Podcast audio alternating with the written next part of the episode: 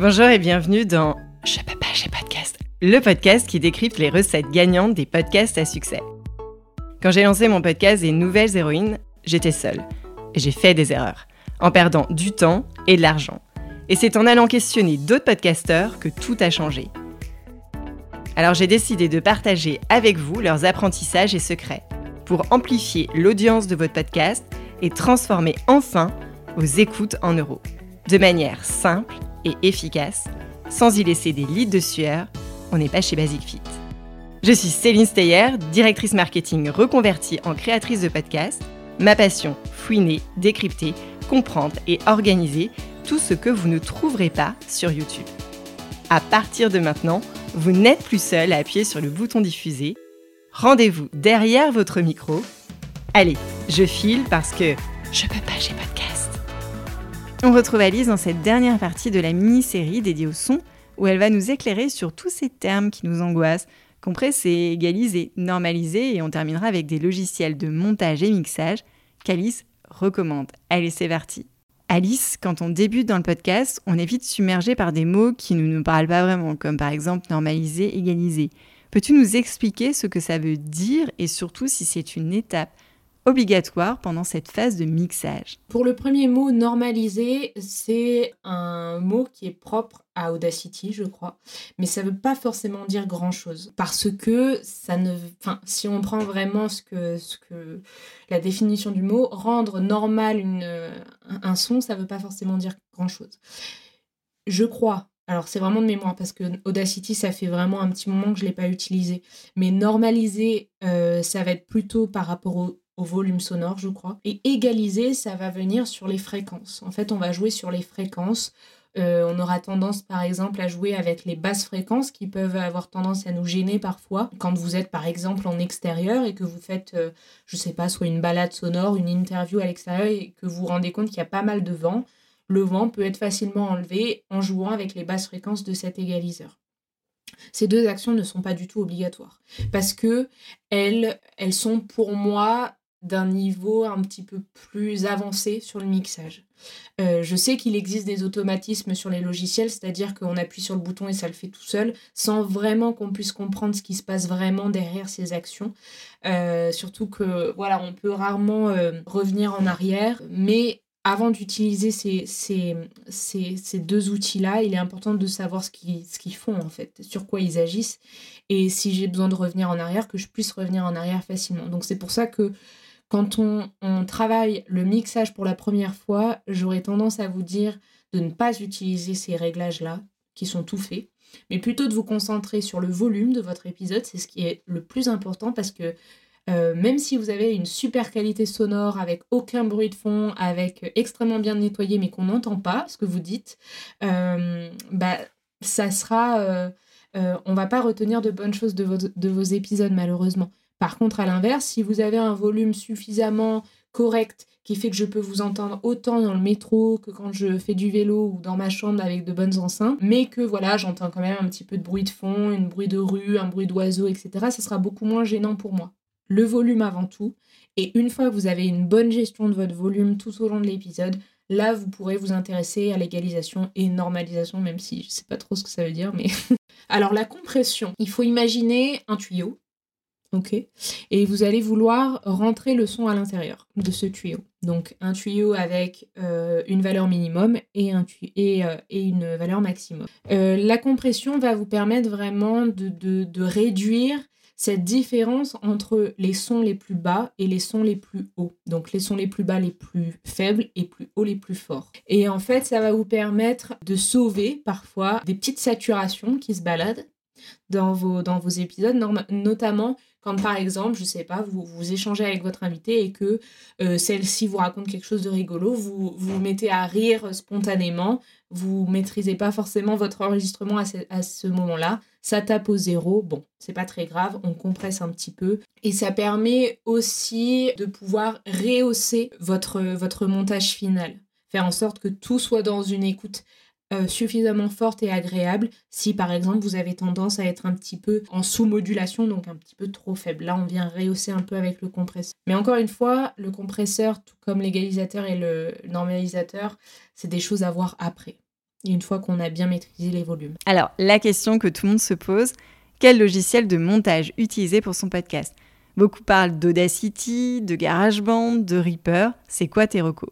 Moi, j'utilise uniquement des logiciels professionnels que j'ai appris à l'école, donc je ne vais pas forcément vous les conseiller parce que, je veux dire, j'ai pris quelques années avant de les maîtriser. Audacity, pourquoi je ne l'utilise plus ? Parce qu'on se sent très vite limité. Si vous commencez votre premier podcast, vos premiers épisodes et que vous avez envie de toucher un petit peu, faire du volume, faire un peu de musique, enfin voilà, jouer un petit peu et tester pour la première fois, Audacity peut quand même être une bonne option. Mais vraiment pour commencer parce que vous allez voir que votre évolution va être finalement assez rapide avec le montage son, etc. Et que vous allez vite avoir envie d'autres choses et de plus, peut-être plus avancées. Donc Audacity, pour commencer, c'est très bien. GarageBand, je le recommande pas forcément parce que c'est une interface qui est faite vraiment beaucoup pour la musique. Et donc, c'est vrai que il y a beaucoup d'informations quand on vient sur l'interface et donc c'est pas... Enfin, pour moi, c'est pas forcément très lisible tout de suite, mais je sais qu'on peut très bien monter avec. Donc, si jamais vous l'avez déjà sur votre ordinateur, vous pouvez essayer avec. C'est un logiciel gratuit et qui est directement installé sur Mac. Celui que je recommande moi, par contre, beaucoup, c'est Reaper. Vous pouvez le télécharger gratuitement. Il est peut-être un petit peu plus impressionnant que les deux premiers parce que, bah, justement, quand on ouvre la fenêtre, on a une fenêtre quasiment vide. Et donc, c'est intéressant d'aller chercher quelques tutoriels, quelques informations pour pouvoir savoir comment commencer. Mais ce qui est bien avec Reaper, c'est qu'il peut facilement évoluer avec vous, dans le sens où si vous avez simplement besoin de faire du montage, vous pouvez tout à fait en faire. Il y a de quoi faire des coupes, des petits fondus, des trucs très très simples. Mais si après, vous souhaitez évoluer, alors par exemple en rajoutant un effet téléphone, par exemple, je dis n'importe quoi, là, vous aurez la possibilité de le faire. Ensuite, si vous avez envie de rajouter un petit peu de reverb parce que... je sais pas, vous faites une fiction sonore et que votre personnage rentre dans une immense grotte, une immense cathédrale, hop, vous allez pouvoir jouer aussi avec ces petits éléments-là. J'aime beaucoup Reaper parce que voilà, il vous suit vraiment dans votre évolution et vous propose beaucoup, beaucoup de choses gratuitement et facilement, quoi, facile d'accès. Il faut prendre le temps de se former parce que voilà, c'est peut-être la différence avec les deux autres, c'est que c'est pas aussi instinctif. Tout n'est pas face à soi et c'est vrai que Reaper fonctionne beaucoup avec les raccourcis clavier, voilà, qu'on peut personnaliser, etc.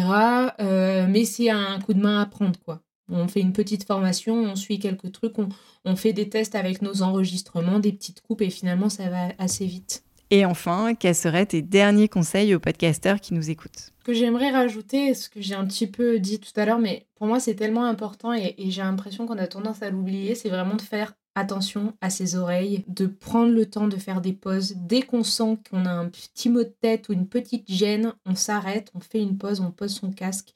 On ne s'inflige pas 12 heures de montage de suite. Voilà, je vous invite peut-être à visiter quelques-uns de ces sites de santé pour vous rendre compte. Mais c'est peut-être la dernière chose que je dirais, de bien faire attention à ses oreilles, ouais.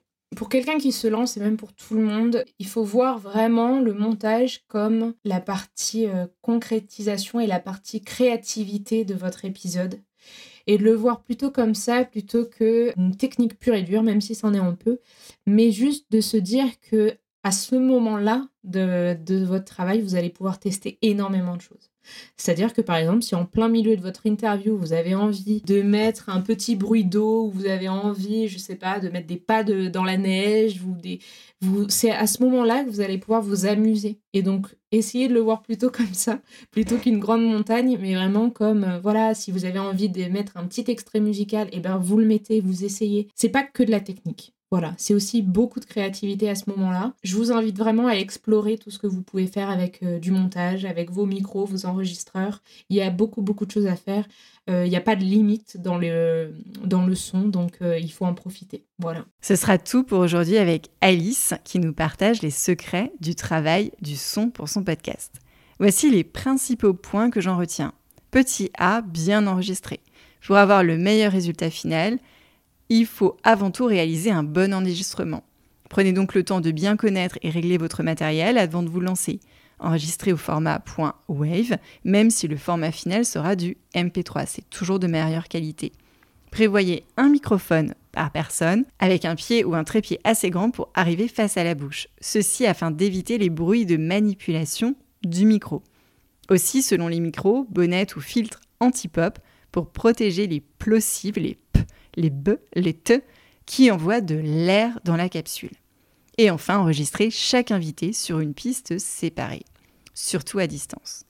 Écoutez au casque pendant l'enregistrement et si c'est possible, proposez-en un à vos invités ou juste des écouteurs filaires, mais surtout fermez le circuit du son de votre micro.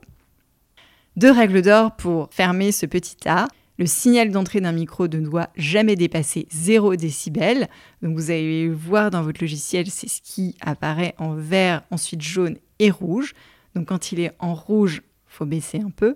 Et laisser la taille d'une main entre la bouche et le micro et bouger le moins possible, ça c'est ultra sensible. Petit B, si on débute dans le podcast, Audacity, c'est bien, mais on va vite se retrouver limité.